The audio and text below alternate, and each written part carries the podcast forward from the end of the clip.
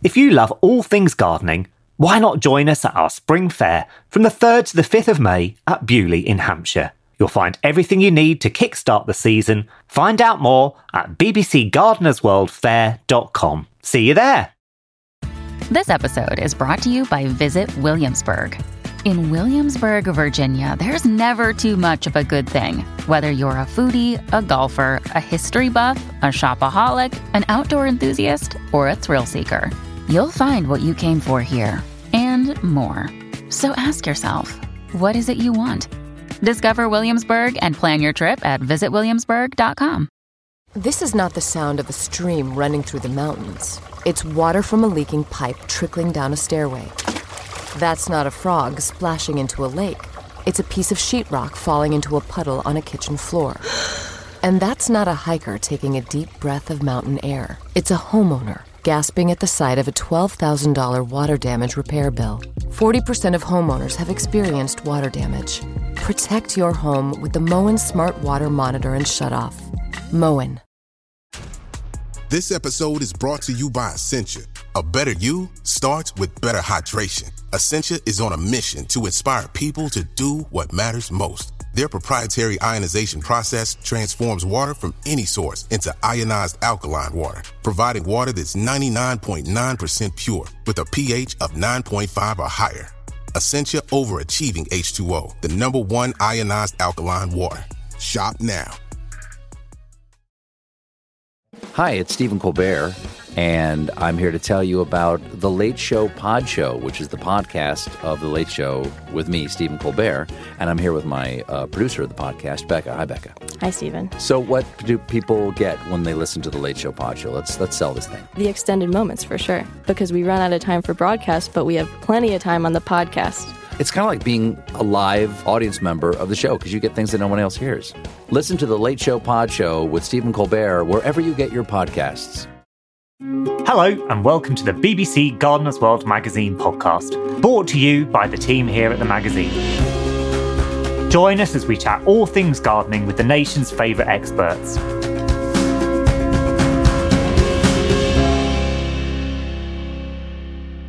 Do you garden with the children in your family?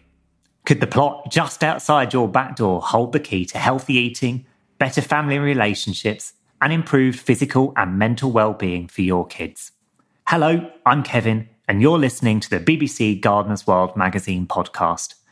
Today, I'm chatting to Louise Moreton to hear how the primary school she works in has put gardening at the heart of everything it does. Louise, hello. Thank you so much for joining me. It's a pleasure to be chatting. Um, I wondered if we could start by you just telling me a little bit about what you do at the school that you work at. Um, could you just explain to me, really, um, how gardening plays a role there? So essentially, my role at Wicor Primary is a horticulturalist. So I have, over the last 12 years, developed the gardens into fit for purpose teaching gardens um, with the help of the children and some amazing volunteers. And my job is to get children outside learning about nature and hands on gardening activities um, throughout the whole year round. So this happens come rain or shine? Absolutely. Yes, nature doesn't stop, gardening doesn't stop, the growing doesn't stop, and actually the learning doesn't either. and am I right in thinking that you're there actually for several days a week? This is not just nipping in for, you know, an hour here and there. No, no. My job is a paid role for four days a week. And actually, we are very lucky to have a bespoke curriculum which incorporates both horticulture and natural history. So, all of that has to be planned into our science curriculum. And so, yes, it's very much structured learning and gardening for all. Amazing. I mean, that's fantastic. I've I've not heard of that in many schools actually. That it's it's so integral to everything. It's it's it's fascinating. Um, now we're you know we're focusing on gardening for health at Gardeners World, um, and I just wondered what's your personal view, opinion, as it were, on how gardening impacts the, the health of our children. Um, I think that gardening is obviously it's hugely positive to children's health. Um, it's calming, it's relaxing, and it's being amongst nature, connecting with the soil and the earth. Um, I think that it's really, really important that children have that time to just um, slow down and actually look around them as well. I can understand the benefits of um, of being outside for the children. I, I completely get that. But does it um, also have an impact when they're back in the classroom as well? It does. It's um, really, really calming. Children are taking the time to follow instructions, and actually, those practices are then Im- embedded in what we the structure of things, the way we do things in the classroom. So the children are, are coming in, they've been able to be outside, so they're more relaxed. They've had the chance to let off some energy as well. So they're actually more focused from being outdoor, outdoors. I mean, this all sounds fantastic. I mean, for me, I would be thinking, why does every primary school not offer this? It sounds a fantastic, a fantastic way to to be operating. But of course, I know it's not the case in in lots of the schools up and down our country. Um, I mean, what advice would you have for, for schools out there, or you know, perhaps PTAs, or um, you know, the leadership teams in schools that would like to uh, see gardening as a as a regular fixture? What what would you advise them at this stage? I think that actually it's it can be quite scary to start a project, but I think the message that we've always had at Wicor is to start small and grow big. Actually, nibble away at a, a few window boxes, maybe an area of the playground. Get together a, collectively a group of people who have the same common interest um, we often are asked how we started, and it's for the vision of our fabulous head teacher, Mark Wildman, who eh, wanted to incorporate this um, learning of the natural world and gardening and tending tending the gardens. And actually, um, it was through inviting people to to join in and make that vision happen that it did. I think the message is that not one person can solely do that on their own. It has to be a collective group of people and and not to be put off by the challenges. I mean, talking of challenges, um, one of one of the perhaps most obvious ones to me is is money. Um, you know, when I was I was chatting to my to my wife about this, she's she works in a school, and she said, "Oh, we just often don't know how to fund gardening activity like this. I mean, how have you got round that at, at your school, and, and, and what advice would you you give other schools who have the desire to do something like this but just don't quite know how to fund it? Yeah, absolutely. And um, that's a, a message that we've had from lots of schools that have come to look at our grounds. And actually, we started small and we did, obviously, we've grown big. And we've started by using small um, things like seeds that have been given away, for instance, on your magazine. Um, people have donated equipment. We've looked for um, resources through entering competitions. Um, the RHS have got a fabulous um, website, and through joining their scheme, you can follow the steps and they offer um, benefits of resources and funding and also educational support as well. Yes, yeah. Well, the other things that I haven't said about the ways that we fund it is um, we're, we're actually we've grown to a scale now to buy resources. We've got uh, different products that we've made with produce from the grounds. So we actually grow mint and we produce a tea and um, a mint tea blend, which was with the Kent and Sussex Tea and Coffee Company. We've also collaborated with the Southsea Bathing Hut, where we make um, a soap called Allot Mint, which is using mint from our allotment. And we also have an award winning sausage, which is using um, a herb called Jack by the Hedge, which the children harvest and grow. And then that gets put into, into our sausage. And that's with um, Owton's Butchers, who are a national supplier of um, a chain of pubs and restaurants. This is, so we're very, very proud of that. Amazing. This is school gardening at the next level. it really is. It's amazing. So inspiring it, it's it is so exciting and um, you know as i said when we appeared on gardeners world um, a few years back you know the longboarders were literally inspired by by monty's garden there and um, you know starting small growing big we we had little bits of, um, of, of, propagated plants from my grandma's garden. You know, people gave us plants, and we've just slowly harvested seeds and and, and grown plants like that. Really, I think um, it, it's really exciting to think where you can collect plant material from. And um, I know that we've got a really good following of people who actually we can see now copy our ideas, which is great because that's what gardening is. It's it's sharing, and you know the children setting that example is is really exciting for them. They absolutely adore opening the gardens to the National Garden Scheme because people can come and look and and give feedback, and that's very very positive feedback. We're also um, funded by our vegetable box scheme, which was modelled on Riverford.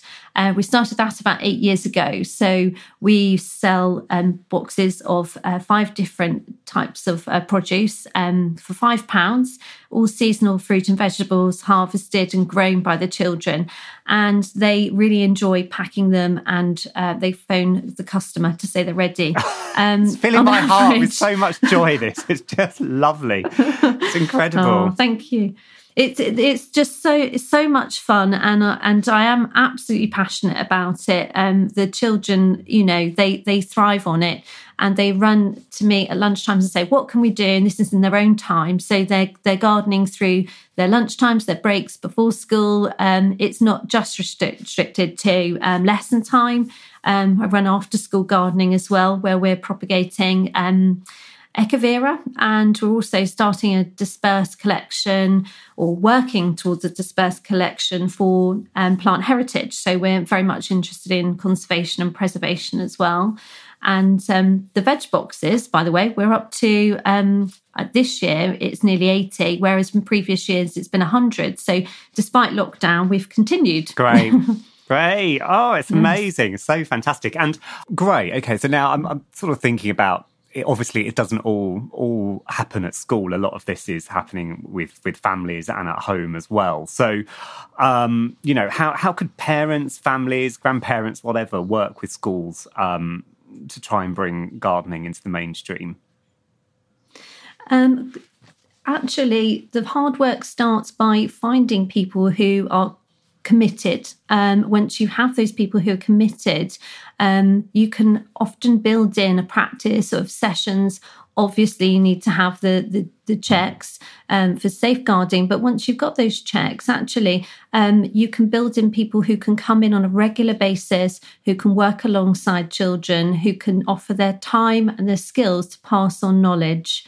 We've got a fabulous um, scheme at, at, our school where we have volunteers coming in just in doing just that, um, and they work with the children. And there is so many benefits to that. The children feel listened to; they're learning skills which they may not have had the opportunity to do one on one with individuals in the classroom. And do you find that um, you know once once gardening in a school setting that um, actually families and, and children do this more more at home? You know, do, do you do you feel there are positive benefits for for families and children gardening together at home? Absolutely. I think that the seeds sown at school, perhaps, or um, by watching television or even YouTube these days, they are they are infectious. Children want to know more. Um, by taking these ideas home, or in turn, if they've seen grandparents um, growing, um, or indeed parents collectively together um, growing is it's just infectious and by getting children with their parents gardening, um, they're looking at not only um, the whole picture, but the smaller results as well. What what will they do with the produce once they've grown it? Maybe um, looking at c- cooking together, talking together. It's really important. And I think that many of our children have actually passed on skills to their parents.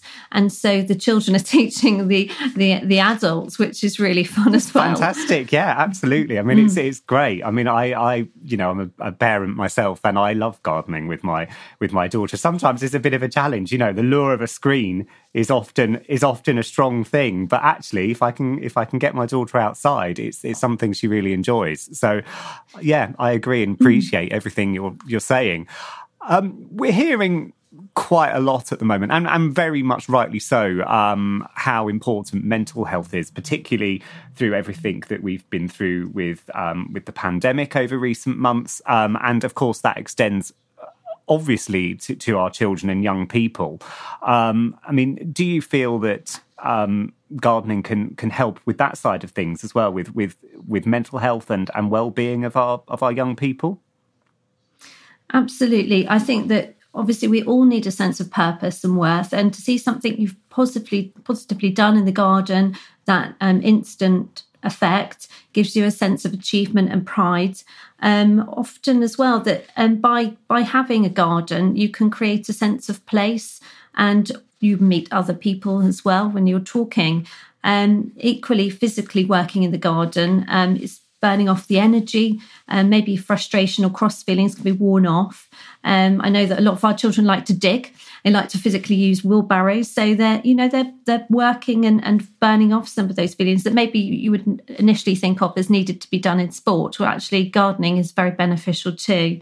Um, I think that obviously by being in the garden mentally as well, it's very relaxing. By switching on and off and, and tending plants or looking at them or harvesting, that you're then relaxing, it's calming, and and it's making you think about good memories, positive memories. I often find the children uh, talk to me and and share really happy thoughts and look forward to what they might do with the things that they're growing.